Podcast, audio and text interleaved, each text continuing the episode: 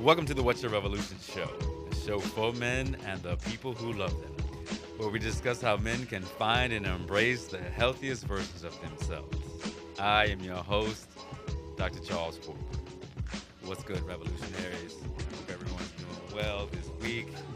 You're doing your thing, and as always, I wish you success on your revolution, making sure that you are defining and that you are on your purpose are answering successfully that one question, that proverbial question, that thought provoking question that makes you go out and every day says, you know what, I'm changing myself, I'm changing my community, and I am changing. We ask you, what's your revolution? And if you need any help, if you need any advice on how to fulfill that, make sure that you reach out. Charles at what'syourrevolution.com, or you can hit me on Instagram at what'syourrevolution, Twitter at WY Revolution, or on Facebook at What's Your Revolution. So hopefully you're doing well. I'm always fortunate to be able to sit behind this mic and have amazing guests on my show. And this week is just as ordinary as every other week. I have an amazing guest who's we're going to have a wonderful conversation about who he is and how he's answering our question and how he is actually going out in the world and finding and embracing the healthiest versions of himself you know, I've known this brother, let's say, mm, 25 years now. We celebrated our 25th Q-versary, January 29, 2019. But this brother is not only my line brother frat brother, a good brother of Omega Psi Phi fraternity. He is my friend. And that says a lot. Being an only child, being someone who grew up in a household with just his mother and father, who are still my two best friends friends meant everything to me, especially my male friends. And, you know, meeting this brother back, you know, January 29th, 1994, this brother has been a staple in my life. He has carried me. he has carried me. He has consoled me. He has yelled at me. He has pushed me. He has actually tackled me to the ground a couple of times when we've gotten to arguments. But at no point in time has this brother ever said, you know what, I don't want to be around you. I'm not trying to get away from you. I, he's always said, you know, brother, I'm with you. I've got your back and I love you. And uh, he is my partner. He is my boy. He is my friend. He is my line brother. And he is the executive director of Exceptional Children for Broward County, one of the largest school districts in the country. Joining me today on the What's Your Revolution show is Dr. Antoine Lewis. Hickman. Uh-oh. oh, okay. Full government name. Yeah. Hello, everybody. How are you, Chuck? Hey, I'm good, dear brother. How are you? I'm doing well. I'm doing well. Thanks for having me on the show. Man, it is an honor, man. It is an honor to have you on the show. I know you come on sometimes and uh, crack a joke here and there with, uh, you know, what's going on with the show. But we've talked about, you know, in our conversations about how we were going to get you, this prominent, strong, excellent leader on my show and we've talked about because you know what's coming next, right? You know, oh, it's coming. I'm ready. You ready? you think ready? So. Antoine Hickman, brother, what's your revolution?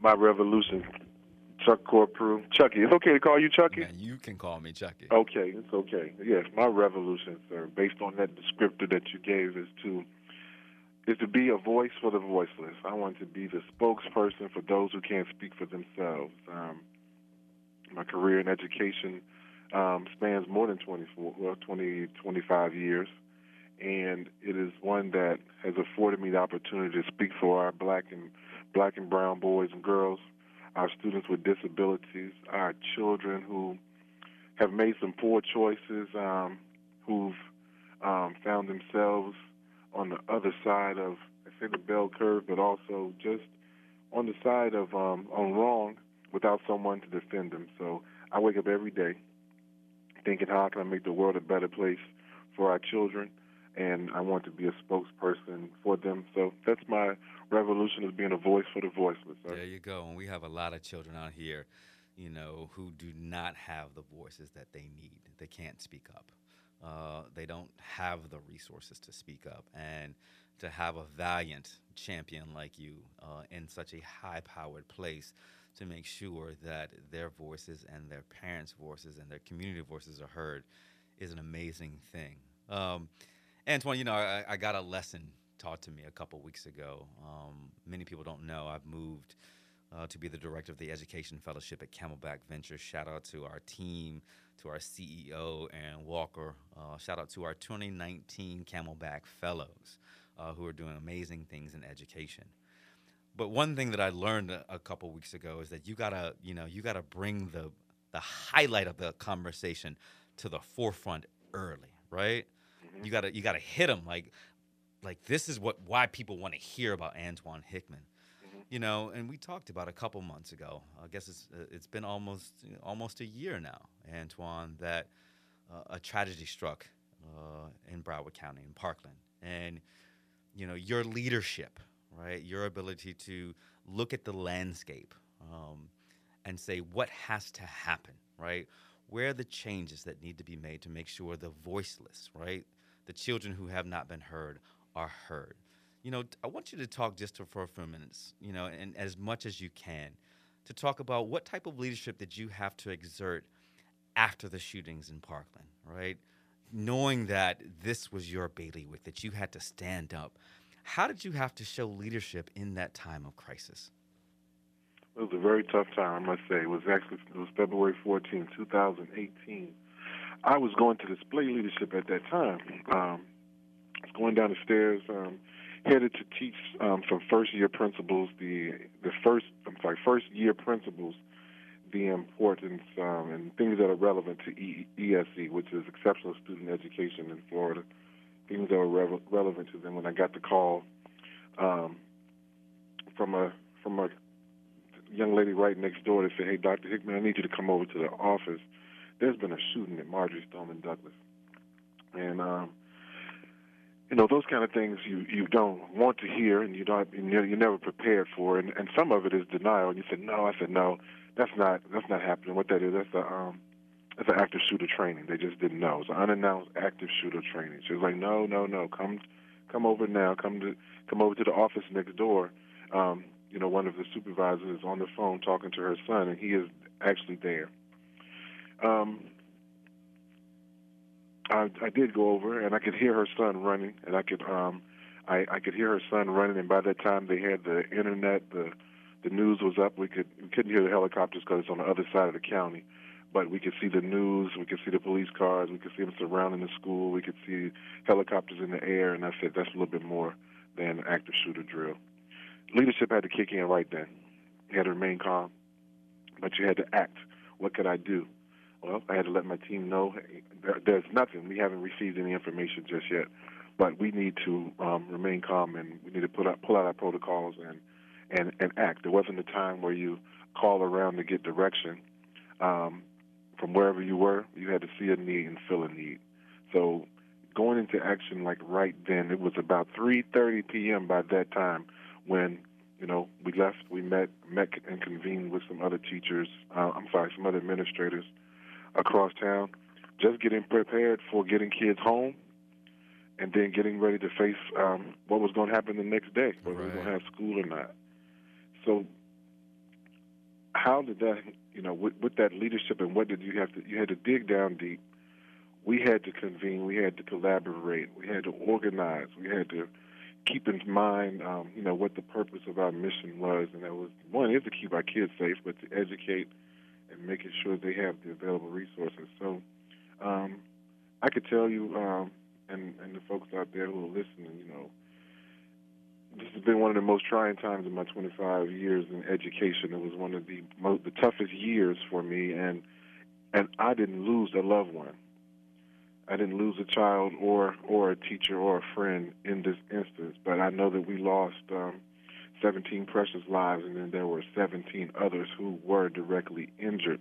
But right. there have been thousands of people affected by it. impacted. Exactly. You know, you think Antoine having to jump into leadership, and it really comes into play because the reports were that this was a, a young man who uh, would be classified as an exceptional child, right?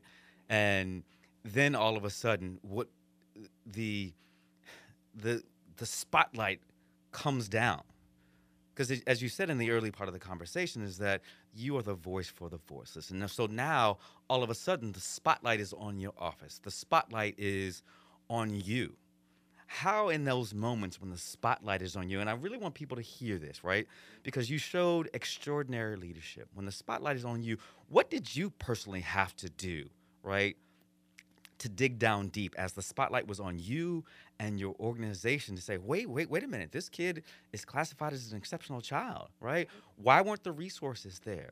But I know you and I know the things that you had to do. How did you have to jump into action to make sure things were settled and people knew that you, Dr. Antoine Hickman, were right, the right person for the ship at the time? I was fortunate enough. One, I, uh, the leader, the leadership above me was on point. You know, my, we have an excellent superintendent who's strong um, and courageous. And in the face of adversity, he he stood up. Um, and then above me, my boss, and I had the opportunity to kind of co-chair this um, crisis um, with a strong young lady named Mickey Pope, who's over in what we call our Student Support Initiatives program. And so we had to link up and have conversation every day. What do we do for this? So, and now that's for all. So I have to say to you that at that time we had to focus on all, some, and few. Right. What are we going to do for all? Everyone is not going to be, you know, directly impacted, but there are going to be some who are going to be impacted more, and then there are going to be a few out of that group who are going to need some more intensive services. So for me, and my role was to help with those few who, you know, providing the mental health services, making sure that, you know, um, aligning the mental health services, aligning um, even some, some food and resources, aligning, making sure that parents and teachers who weren't directly impacted knew how to go along with their day. You know, in my department, I'm responsible um, for, um, you know, we have 35,000. Well, I need to back up just a little bit. Um, in Broward County, there's as the sixth largest district in the country. There's like 270,000 students, wow. um, and 35,000 of them are students with disabilities, and another 5,000 have um, have I what we call 504 plans. Right. And so, to go directly to what you said about the young man um, being a student with uh, special needs, what we had to do was stand up and say, not all students with special needs are a threat. Not all students with whatever the disability this child had is a threat. And um, contrary to popular belief, he was receiving he had received the services that he needed throughout his lifetime. Right. And so where we saw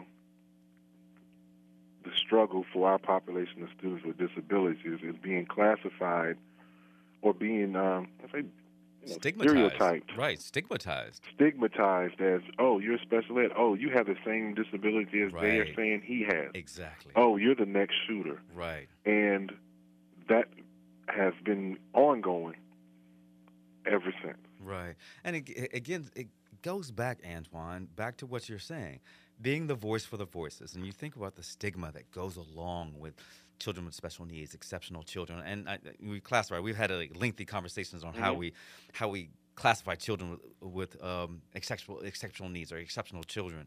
Um, and I love the terminology. I love that it's almost equitable, and we'll, we'll get to that conversation um, because we cannot stigmatize, right? Because that's what we do. We stigmatize. We place labels. You will do this. But being the voice for the voiceless, Antoine, this was your moment, right? Because you're having to say, you're having to get in front of cameras, you're having to get in front of, of parents, you're having to get in front of stakeholders and community members and say, you know what? These are my people, right? And we have to understand we have done the things that we need to do and will continue to do those things, right? So for you as a leader, when you went home at night, what was like for you? How challenging was it for you to have to unload and debrief with yourself of the daily events? And what did you do to maintain your sanity and health during those very trying times? So first and foremost, when coming, standing in front of the lights and the cameras and, and representing the district, um, had opportunities to do that. But one thing I, I always do is just remaining humble and knowing that it is an opportunity. And so what I saw was leaders emerge. Mm. I saw some leaders who stepped right in and they weren't looking for the limelight. It was just work that needed to be done. This wasn't a time for um, glitz, glamour, and cal- and and and and, um, and cameras. This was a time to represent and show that you were genuinely concerned for the organization, for the students, for your staff, and and the community. And that's what, um, at the end of the day, when you did finally get home, and I had to, you know, had opportunity to see my family and and, and my children, um, or my child at the time, because I only had one at the time. but then, um, it had to be one kiss my kids. God, I'm blessed that they didn't have to go through that. Now, what am I going to go out there and do tomorrow to keep them from having to feel like a significant number of people are feeling right now? How do I protect them Right. and other people's children from them having to go through what that particular school went through? Right. You know, And we so, th- yeah, and we think about what has come out of that, you know, the, the tragedy uh, that happened there that day. But we think about what has come out. And too often things happen in our lives and they, they go, they're pushed under the rug. People don't talk about them anymore, Antoine. But as you said, one, leaders emerged. And I'm sure that under your leadership, you were able to bring on, right, and to tutor, right, and to sh- and to model what leadership looked like. And so leaders emerged, but not only leaders that were in your building, Antoine, but the young leaders, right, that set out to change policy. You know, that's got to be something that you all as administrators have to say, you know what, even in the midst of this tragedy, what has come out of this? And we are seeing many of our young leaders, you know, that are very diverse, Antoine from Florida and all over the country, are saying, we're not going to take this anymore. We're going to stand up. We're going to fight. We're going to use our voice. And that's what this is. And, and that movement that comes out of that is, is tremendous. And we need to see more of our students, you know, take hold of that revolutionary spirit. And I talk about that all the time, what that looks like for our students, what that looks like for us, because they just want to live at the end of the day, right, Antoine? they do. They just want to live. They just wanna live. They want to live. They want their voices heard, but they they do want to be impactful on what's to come. Um, the students that came from Marjory Stoneman Douglas, you can't take anything from them. They're very, very strong, um, articulate, educated, and passionate about. Um, they were passionate before that, but definitely about creating change and changing the, the laws and how people are and perceive one another. Um, but there's a whole another group of, of, of, of role models and and students across the entire district. I mean, we have several. I mean, we have 5,000 role models um, here um, in Florida. We have um, Mentoring Tomorrow's Leaders. We have different mentoring programs throughout the district, and many or most were, are encouraged to to speak and follow their passion. And they are tomorrow's leaders, and they are, um, you know, our future policymakers. And guess what? We had to listen to them about how we're going to make them feel safe. We have had to um, take the students, um, you know, considerations. Um, we had to make sure that we, we heard and addressed their needs while addressing what the community or parents believed was important. Right, If exactly. we forgotten that group, we would we would we would be in, in bigger trouble. So Right, and that's um, the important piece. yes. And, it's great. you know, Antoine, your leadership and really listening. Um, and I think, and, and, and tell me if I'm wrong, you know, working with students with disabilities for as long as you've heard, as long as you've had, as long as I've known you. I remember coming to your classroom when you were in Newport News or Suffolk, maybe it was Suffolk, coming to your classroom when you were just a school teacher, and that was you know 25 years ago, right? Hanging out with you and your kids, you've had to learn how to listen, to hear, right? So you could then convey what was going on with them, so you could they could get the services, the necessary supports, and so being able to hear the students uh, from Broward County, from Parkland, right, uh, and saying, "Look, we're going to push you out there," because it, those students could have been stymied, they could have been quieted. People could have said, "This is not your place," and some people actually did. Dr. Antoine. They did. They, they did. That this is not your place. You shouldn't be the ones trying to push policy. Some of them accused them of being crisis actors. crisis actors, right? And and that's Yeah. problematic in our country. Um, but I applaud the work of Broward County. I applaud the work that you did to, you know, qu- quiet the storm, Dr. Antoine, in partnership with what you're doing. But the question that comes to mind, right, knowing that you've been able to handle this and come forward a year later, how did we? How did Dr. Antoine Lewis Hickman get to, to this point of leadership? Right. So let's go back. Let's go all the way back to Roanoke, Virginia, if you don't mind. Right. Okay. Yeah. right. Let's let's Mhm. let's go back. Let's go back. Represent. Call it what it is. Roanoke, Virginia, the Star City of the South. the Let's go. star city of the south because you know what you think about where you come from breeds who you are i'm a stallion through and through everybody knows that green run high school class of 1989 so what was it like for you growing up you know i want to say rural virginia but It's not. it's not rural Rule. Don't be disrespectful to my hometown. you know you know but what was it like growing up because nobody really talks about roanoke unless you're from virginia right you're going to Right. Roanoke right yeah. Yeah. Shout out to my man Frankie. You remember Frankie? Uh, what was Frankie's name? Frankie went to jam. You with me? He Um, Uh, Um. Yes, I remember. I played with me at Green Eyes. Yeah, Green we, Eyes. We played football together. exactly. Frankie was loud, talked a lot of trash, man, but he was a good brother, man. Sorry to, Yeah. you know, shout out to you, brother. Uh, I know that you're watching over us. But growing up in Roanoke, what were what were the influences that you had? That's you know those early leadership moments for you. You know, you you said a few minutes ago about when you're talking about the students, but I wrote the word down relationship. Relationship has create has put me um, in a position of leadership, but having just excellent relationships as a young a young man, born in the home, you know, to a single parent mother of three, um, being the youngest of the three, and I have often said, and my brothers cannot deny that the reason that my mother stopped at the third one is because she finally got it right. she finally got it right. that so- might be up for debate, there, brother. But but go on. yeah, they want they they want they they've they've given in to that. Um, my next oldest brother is ten, and my other brother's eleven. So having two older older brothers in the home, um, and having a very strong mother who demanded commanded respect for herself and respect for other adults. Um, it started there, Chuck. It just started with relationship. It started with building and supporting and having respect for one another, having respect for yourself. And um, failure was not an option in my home. Even though my mom was a single parent, we had, you know, it was two jobs that I had. I had, I had to, we, in our home, I had to go go to school, and she went to work. And based on that, Chuck Corprew, whether you know it or not, I had 13 years of perfect attendance in school. what? Yeah, Man, let me tell you, bruh. Yeah.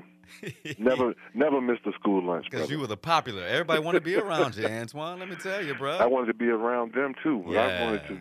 It was, you know, a culture of love was created. I had a, I had a wonderful elementary, junior high, and high school experience. I I loved school.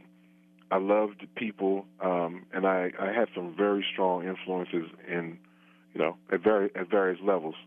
That one, they wanted me to love school. They love school. They wanted me to love learning. And as a result, Chuck, I loved teaching. So I knew um, you knew that, early you on. know, that's that's what I wanted to do, and so that's how it created. Um, you know, that's what that's how Antoine Hickman was created. Right. You know, let's let's break this down for a, a minute, Antoine. There were a couple things that came out growing up in a household with a single parent mom. You know, Mhm. and both of us know we grew up with strong, strong women in our lives. True. Right. Very, very strong. I talk about this is birth corporal all the time, and I know the influence of your mother, uh, and the influence that she had on your life. You know, going to school. I had perfect attendance as well, right? I loved going to school, and just just simply like you, I love to be around people. Why, as you think, think about this from an administrative standpoint. Why don't many of our young boys of color like to go and stay in school? You know, it's it's there's, there's trust. There's self, you know, identification with school. There's there's trust in the administrator, trust in the principal. I'm sorry, trust in the teacher, um, and trust that the system um, will help them or to evolve into productive members of society. Because there's a lot of negative influences and there's a lot of negative data. Um, but I think that there's just that lack of trust in um, in in those different facets that create that fear and and well, you know, just not having a love for it. I just don't remember having a significant group of people that did not trust school while we were in school. Of course, you had some people who didn't go and some that dropped out, but it was just a different time, I guess. Brother Yeah, I mean, but because I, think about, you know, that theme that you just alliterated, I mean, illuminated to, was trust, right? And I remember middle school, you know, I ran track, so I trusted my coach and I trusted my team. So I was, mm-hmm. I went to school, right? And I talk at length so much about my high school and the the power of trust there, and I trusted my teachers. I trusted my friends. We wanted to go to school every day. Mm-hmm. We had people that believed in us, right? True. We had um, support factors. We had mentors. We had role models. We had teachers who believed in the content and then poured into us. You've talked at length, Antoine, in our conversations over the last 25 years about a, a gentleman. I want to say he's one of your coaches who poured into you, right? What was, yes, this, bro- what was this brother's name? His name was Coach George Killer Miller. Killer Miller. Killer Miller. Killer Miller. With a name like that, you wouldn't think he was pouring into you. Probably. he, yeah, he was pouring. Yeah, he got away with a lot of things that um that today would you he would he would he would be locked up. There's no way around. Right, right. he got away with a lot of things that, but it was with love. It was. T- I mean, he he he displayed tough love. Now he called George Killer Miller because he did wrestle and pin a gorilla. he was a four-time NIAA wrestling champ um, from Elizabeth out of um, Elizabeth City State University, and he was a Roanoke, um, a, you know, native of Roanoke. Um, but he was a he was a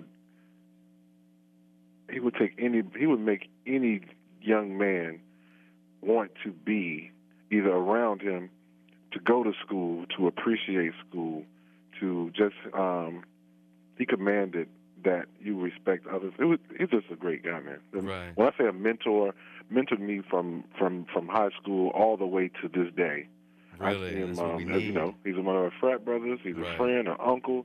I can call him anytime. It was just, you know, he took me under his wing um, when we didn't have. I didn't have some things. I would come home for a break, a Christmas or a holiday break, and I could go to his closet and if I needed a suit or a shirt or even a sweatsuit, and even let me keep a couple of his gold chains one time, um, just so I could do what I could trust, love, appreciate school, and value myself and not be down because he knew how tough it is, how tough it was, and how tough it is for um, young boys, young men, young African American men to try to compete in this world. Right but he knew some of the things that just were motivators. Right. He knew you, how to motivate. You know, Antoine, you're one of the most successful people that I know, and you, you think about you know, the lessons that our role models have taught us, right? You know, I, I, tell the story all the time how as you were getting your PhD, I was in the midst of getting mine, and you remember saying, "Well, I'm about to, you know, I'm about to uh, propose my dissertation. I should be done, right, mm-hmm, mm-hmm. next fall, right?" And I was like no, no, no, I can't let this brother finish too much longer than me because I'm, I can't have look, I can't have Dr. Antoine call me like when you gonna finish this paper, brother. you know, right, right, right, right, right. Well, you know, Chuck, to be honest with you, I, I, I knew that you would have been crushed had I um, finished before you, so. I just went ahead and backed off and let you get your shine, brother. Yeah, I appreciate that. That's, then I had to come in. Then I could call you for help. So yeah, that's what I. Yeah, that, that, that's what we do. But I'm sure, and I, I make the comment, uh, Dr. Antoine, is that getting to that space, you know, being Dr. Antoine, what was the the the tidbits, the strategies, the you know, the little words of wisdom that uh, Killer Miller gave to you as you progressed on, you know, in life? Because it's those little things that we remember. For instance, my father, our frat brother, mm-hmm. wonderful Charles Corprew Jr., always said to me, right? You are further along than you think, right? When I would call home and the mm-hmm. person, look, the per- perseverance meter was low, right? Mm-hmm. Manhood Scholarship Perseverance Uplift. It was low. Mm-hmm. I just wanted to give up. He was like, You're further along. What did Killer Miller tell you as you were coming along that really made you keep going? There's no shortcuts to becoming a champion. Mm. There are no there are no shortcuts to becoming a champion. Fear is a mind killer. Tiny you can eat an elephant one bite at a time. Um, if I can do it, you can do it. You are when when your mentor says, "Hey, um, you're further along than I than I've ever been. I aspire to do what it is that you're doing. I have faith in you that you will be able to finish it, and by you by you completing your your doctorate, by you completing your dissertation, I will feel as if I've completed mine. And it is just that important for you to to keep fighting the fight because um, I built for it. You're you're you're a warrior and a king. And those, I mean, I'm I'm not making this up. And he would he if you had a conversation with him and he get to know you, he will share the same thing. He's been around and around enough to motivate people to do the things that they didn't ever think they would. I didn't right. think I was going to play football. Can I tell a story, Chuck? Tell the story, Antoine. Tell the story. I didn't story. think that I would be Dr. Hickman. Again, my, I didn't share this. That my mother graduated from high school when I was seven years old, and wow, I had no idea. Hold on, hold on. I, I, want people yeah. to digest that for a second, right? Okay. Right. How old was your mother when she graduated high school?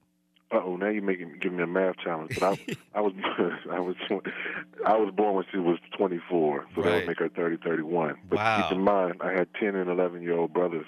I mean, my brothers were 10 and 11 years older than me, which would make them at school with her when she would she had to she went to take some classes to finish. Tell the story. Could wow. you imagine? Right knowing how we are and how we love to joke and have fun and in our communities and um let your mother come into class and taking the class. Oh, man, and let so, me tell again, you, bro. One of the funny things I say is, hey, I am so glad that I'm the youngest boy and I didn't have to live that. no doubt, no doubt. Is, mother, but no, is that your mama sitting next to you right there, bro? Say it again. I was like, is that that's what they're saying? Is that your mama sitting next to is you that right your there? mama sitting in this class? Or your mama coming to school? Yeah. Your mama class? I'm gonna Yeah. tell your mama when she get in here. Yeah, you tell her right, right. I don't know how many fights I would have been in. Man, let me tell you, bro. But that was, but yeah. So my mom um, graduated from high school. She went to high school. She wasn't gonna take her GED. Refused to. Um, she went to she went to class and earned the credits, and she got her diploma from the same high school I did, William Fleming High School, in 1977. So, um, not realizing the opportunities, but we didn't know we were poor. I didn't know I was poor until I got to college, and I was getting the minimal amounts um, at home. But anyway, you, how uh, you weren't, your game wasn't your game wasn't No, ti- your, no, your your style no, game wasn't tight, there, brother. oh my, that's all I had was game, but my pockets were really low. Then, I ain't mad at you. You and our good our good line brother, uh, Yes, the impending Dr. Nathan Woodard. You know Yes, what I'm sir. saying? Yes, Exactly. sir. that's a, that's an amazing thing right there to say that a line is gonna have three PhDs on it, That's right? gonna be awesome. That's yeah, gonna be that's awesome. gonna be that is gonna be phenomenal. So you know, what was that like? You know, your mama was in high school. You graduated. She graduated when you were seven. You're at Norfolk State now. You know, Mhm. your Moving on to a little. Norfolk State University. You Right. know, um, I did, well, Norfolk State. I went to Norfolk State on a football scholarship. I had to just say, you know, I know you fast forward me, but I did have to um, have to give a credit to this one particular story with Coach Miller. And, Go ahead, brother. and Go we ahead, had, brother. um, you know, in William Fleming High School back in the day, there was this, um, you could smoke in school. There was a smoking block. um, not in school but outside, but it was a smoking block where students and teachers and you know you would go smoke your cigarette or or whatever, and that's where the cool people hung out at. right. I um Only in the sticks. I thought I was cool, and um, Coach Miller came through. I'm, I'm supposed to be cool and halfway hard, but not hard at all. He were he taught me that. Um, came through and said, "Hey, um, I want you on the football field." You know, at the next practice, it wasn't like, "Hey, how are you? What's your name, young man? You know, I'd like to encourage you to come join the team." no, No. like, Uh-uh. hey, you, I want you on the football team. I mean, I want you on the football field, um, you know, this evening or whatever the time frame was. And I, I hear, here's, here's when you reveal that you're not tough. My mama won't let me play football. my mama. will- Hey, that, sound, that Oh, sounds like Bertha Corprew. My mama won't let me play football. Oh, so what happened? What was the story? Chuck. So this, now, George Killa Miller was a legend, a living legend. Still, he's still a legend. Uh, he said, "Don't worry about your mama. You have your butt on the football field, right?" I was like, "Yeah, I ain't worried about that. I know one thing. I'm not going to be playing this football." Boy, I go home, and um, before I even had, before I even reached the house, he had already talked to my mother, had already convinced her that I was going to be okay, and she had already agreed to let me play football, and I started playing football in the ninth grade. Didn't play any time other than that. One conversation with this man convinced I'm gonna protect your son. It's going to be some. It's going to keep him out of the street. He's going to be safe, and and we're going to turn him into a productive member of society. and um, the rest was history. Chuck, I wrestled. I played football. I was on the wrestling team. I ended up being on the track team. Um, what you ran a hundred? you don't hear anybody else laughing, do you?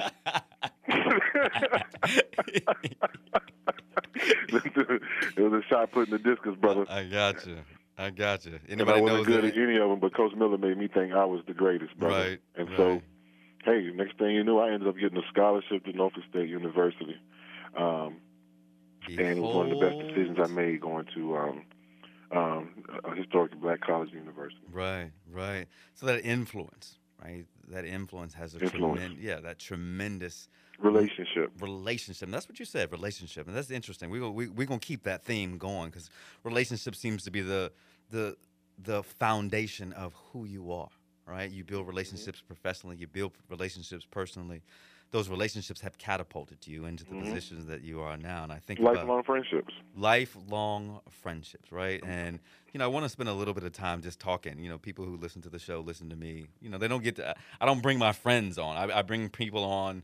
You know, how to? Let me take that back. I bring friends on, but I don't bring people like like my family. Who can expose you and really tell some things if you get out of line? you know what I'm saying?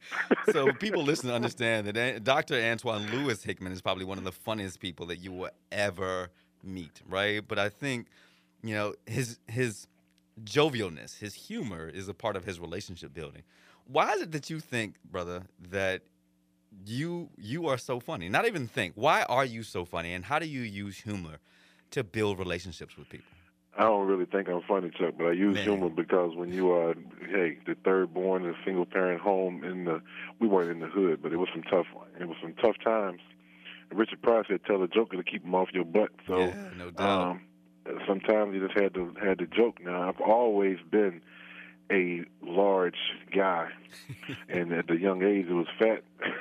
so you learn to joke, but Right. the jokes, the jokes do the dozen. Joning is what we called it, ranking, I don't know, cracking on one another. yeah, you know. I think that there were some times in those, you know, it grew to be what they called a cipher, but the ciphers became more educational. But you built friendships then Yeah.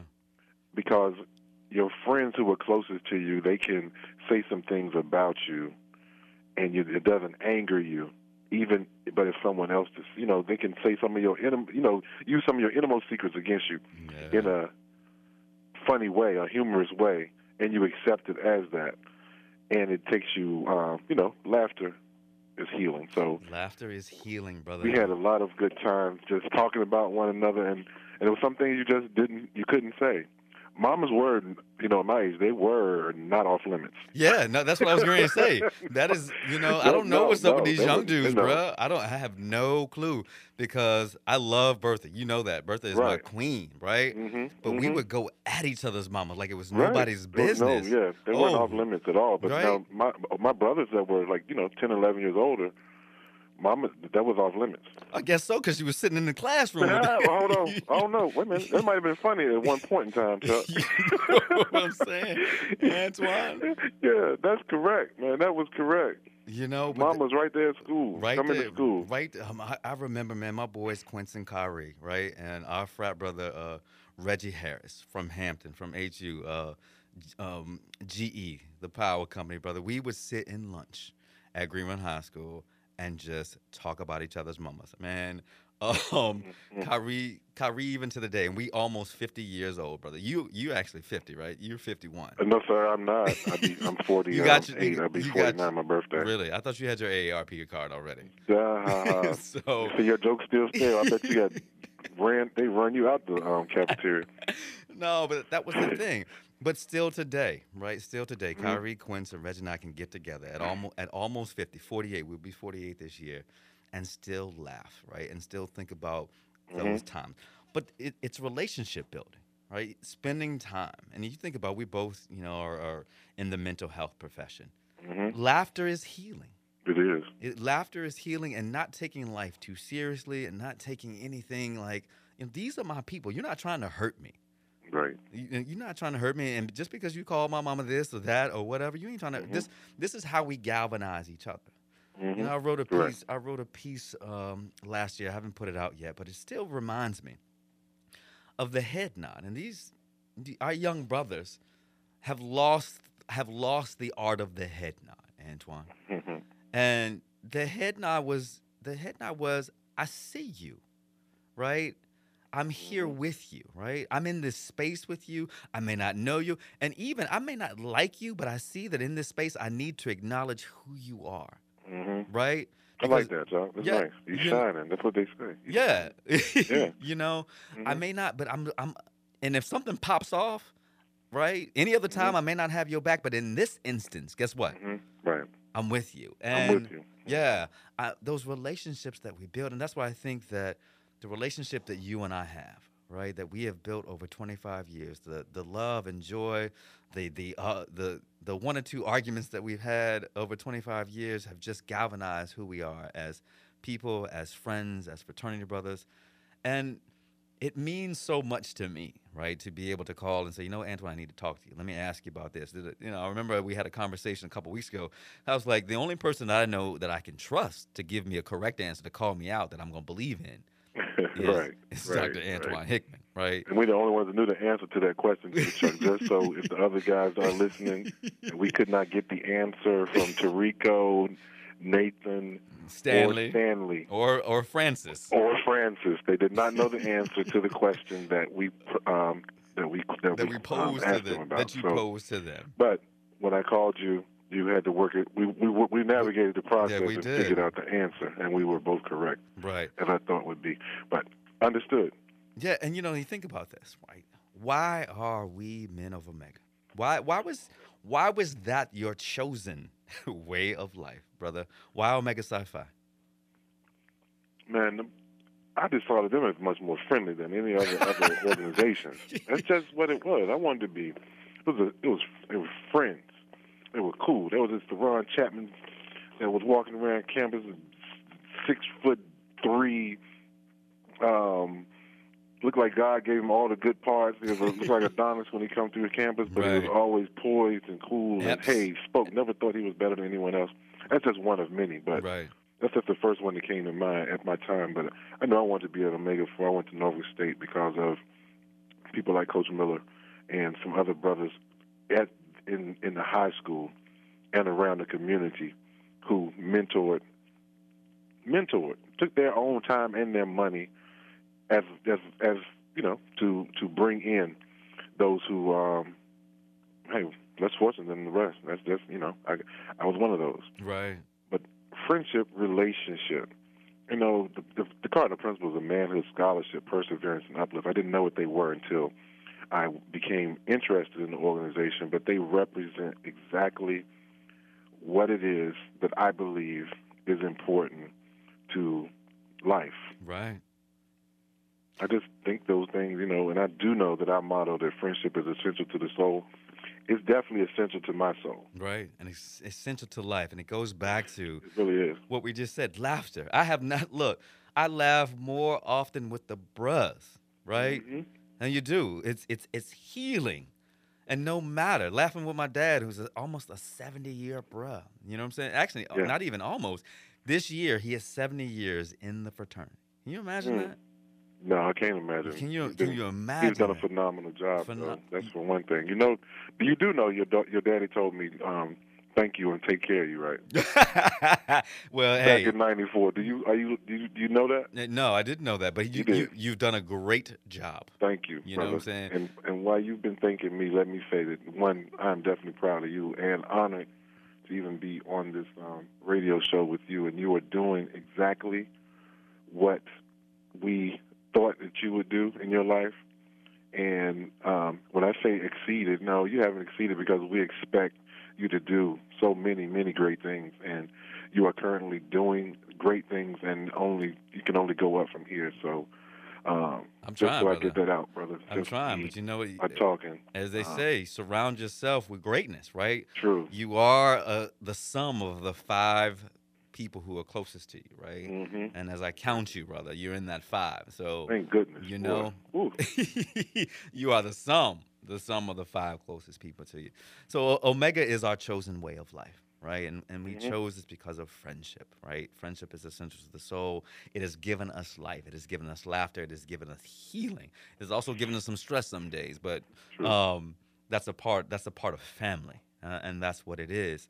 And as I say that, Anton, I think about you as a father, right? As our time begins to wind down, I want to talk about you as a father and what does that mean for you you know for our our impending fathers out there for our current fathers for men who are thinking about fatherhood right down the road what is it like for you to have both a son and a daughter to be their rock to be their leader uh, to be their model what does that mean for you and how do you handle that charge every day Hey, brother Corby, y'all couldn't see me right now, but I'm on. The, I, I just my phone vibrated. I picked it up, and the message from my wife says we have three pieces of pizza left for you, and this happened like right now.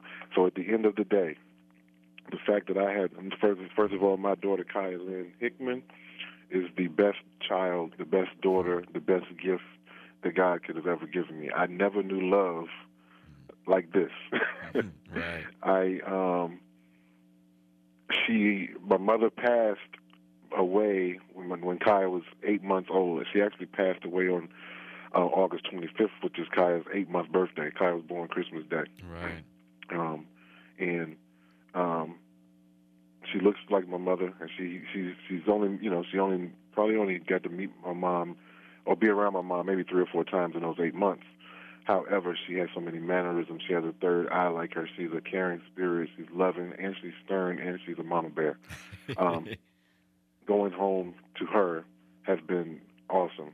The wife, of course, um, is molding her to be a, a, a, a beautiful, young, respectful woman. Now, my, my son has only been on this earth for about 15 months. yeah anderson Anderson Lewis Hickman has only been on this earth for about 15 months. And um, knowing that you have a son is fulfilling, but it's also nerve wracking. I right don't want to take want the show to take a twist or a turn, but you, you know, raising a young black boy Tell up story, in this Antoine. world that we're in with Yeah. all the things on the news and you know all the data, the statistics, the the you're not going to make it, the disproportionate representation in jail, the disproportionate representation in special education, the disproportionate representation in suicides, and not being able to read and all those things. It's a lot of pressure for to to want him to not be a part of any of those statistics that I just named. right And it's not going to happen naturally, even though I can definitely encourage him. I want him to be better than me. I want him to be 10 times better than me. So therefore, we have to, you know, have to feed him just a little bit differently than I do my daughter. right Um, but I I think the question was, how does it feel? How do you Yeah. mold them? How do you keep going? It's the best thing in the world yeah you've to come it. home to. It's the end, at the end of this day.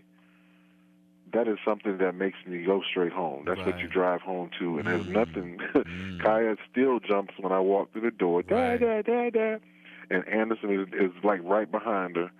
And okay, I can leave what happened in Parkland at home. right I'm fortunate to go home to my children. right I can leave what happened at work, at the board meeting. I can leave what happened in the street, in the community, at the angry parent. I'm blessed to be able to go home to a wife and two children, um, and um, that this is worth everything. yeah it is and let's not let's give a shout out to uh uh keisha hickman Got to Uh, give a shout out to Keisha Hickman, you know. Angela Nikisha. Since we're giving everybody's full government names, Angela Nikisha Hickman, there you go Chesapeake, Virginia. There you go. Uh, there you go. Beautiful wife of yours, staple, holds you down. I know, man. Holds us all down. We appreciate her so much, man, over the years. Brother, she has just been, you know, love. She has given us and shown us all love, and, and I am so appreciative of that. And so, my last question to you, and as always, this is a show for men and the people who love them, where men find and embrace the healthiest, healthiest versions of themselves. Right? You know what you go through every day right? You know what you mm-hmm. deal with. You talked a little bit about how you go home and you sit with your family. How are you finding and embracing the healthiest version of yourself? I've fallen off with reading, so I read have to read a little bit differently and read when I can and schedule time to catch up on. Most of the time, it's, it's professional. It's not even something a, a fun read, but you know, reading professionally is fun when you're sharpening your saw and honing in on your craft. So that's important, especially with just leadership. Um, I like to bike ride. Right. I, I, I before I moved here, I like to motorcycle ride, um, but I I really have um, taken up more of just biking. I used to bike with um, with headphones or music playing. Then a gentleman who rides long, long distance say, "Hey man, you know, you take those headphones off, hear your breathing, hear your Mm, breathing, hear your Right. your pedal stroke, hear the the the wind, hear the birds, hear the sound. Take yourself and you and this that's going to be your time of, of solace where you can um, focus on you Right. and let everything else go. Yeah, your, breath, man. I- I've been, I'm a yogi now, Antoine. I've been practicing yoga for the last two years and focusing on your breath, coming back to your breath. And we have a Mm-hmm. campaign with one of the organizations. Uh, shout out to Chelsea, Chelsea Newdick now with Project Peaceful Warriors. Take three breaths, brother. When you feel the stress, right? Take three breaths to stop. Three breaths, and it's supposed What to kind calm. of Chuck, if you don't breath. mind, three right now. Teach everybody. the three deep ones? Yeah, three deep breaths, right? Okay. Pause. Three deep breaths. Uh, the brain, it signals to the brain that there's calm, right? And that's what you want to do. You know, finding the breath. And yoga has allowed me to do that, bro. But look, you know, it always happens. The time goes by fast. Uh, I'm so appreciative of you, the friendship, the family, everything that you provide for me. Our line, Antoine was our honcho. He still keep, still keeps us together, makes us laugh, makes sure that we're family. Brother, I appreciate your time. I congratulate you on all your success. You know everything that you're doing. Thank you again for being on this show. Thank you, my friend. I appreciate it. Yeah. All the best to you and your friends and family and everyone out there. Thank you, brother. You have been listening to the What's Your Revolution show with Dr. Charles Corprew. My guest today, Executive Director of Exceptional Children for Broward County, Dr. Antoine Lewis Hickman. Make sure that you catch the show on SoundCloud.com, What's Your Revolution, on Apple Podcasts, What's Your Revolution with Dr. Ca- Dr. Charles Corprew, and on WHIV 102.3 Thursdays at 10 a.m. The What's Your Revolution show. We will see you next week, revolutionaries, and always be able to answer the most thought provoking question of your life. Take care, everyone.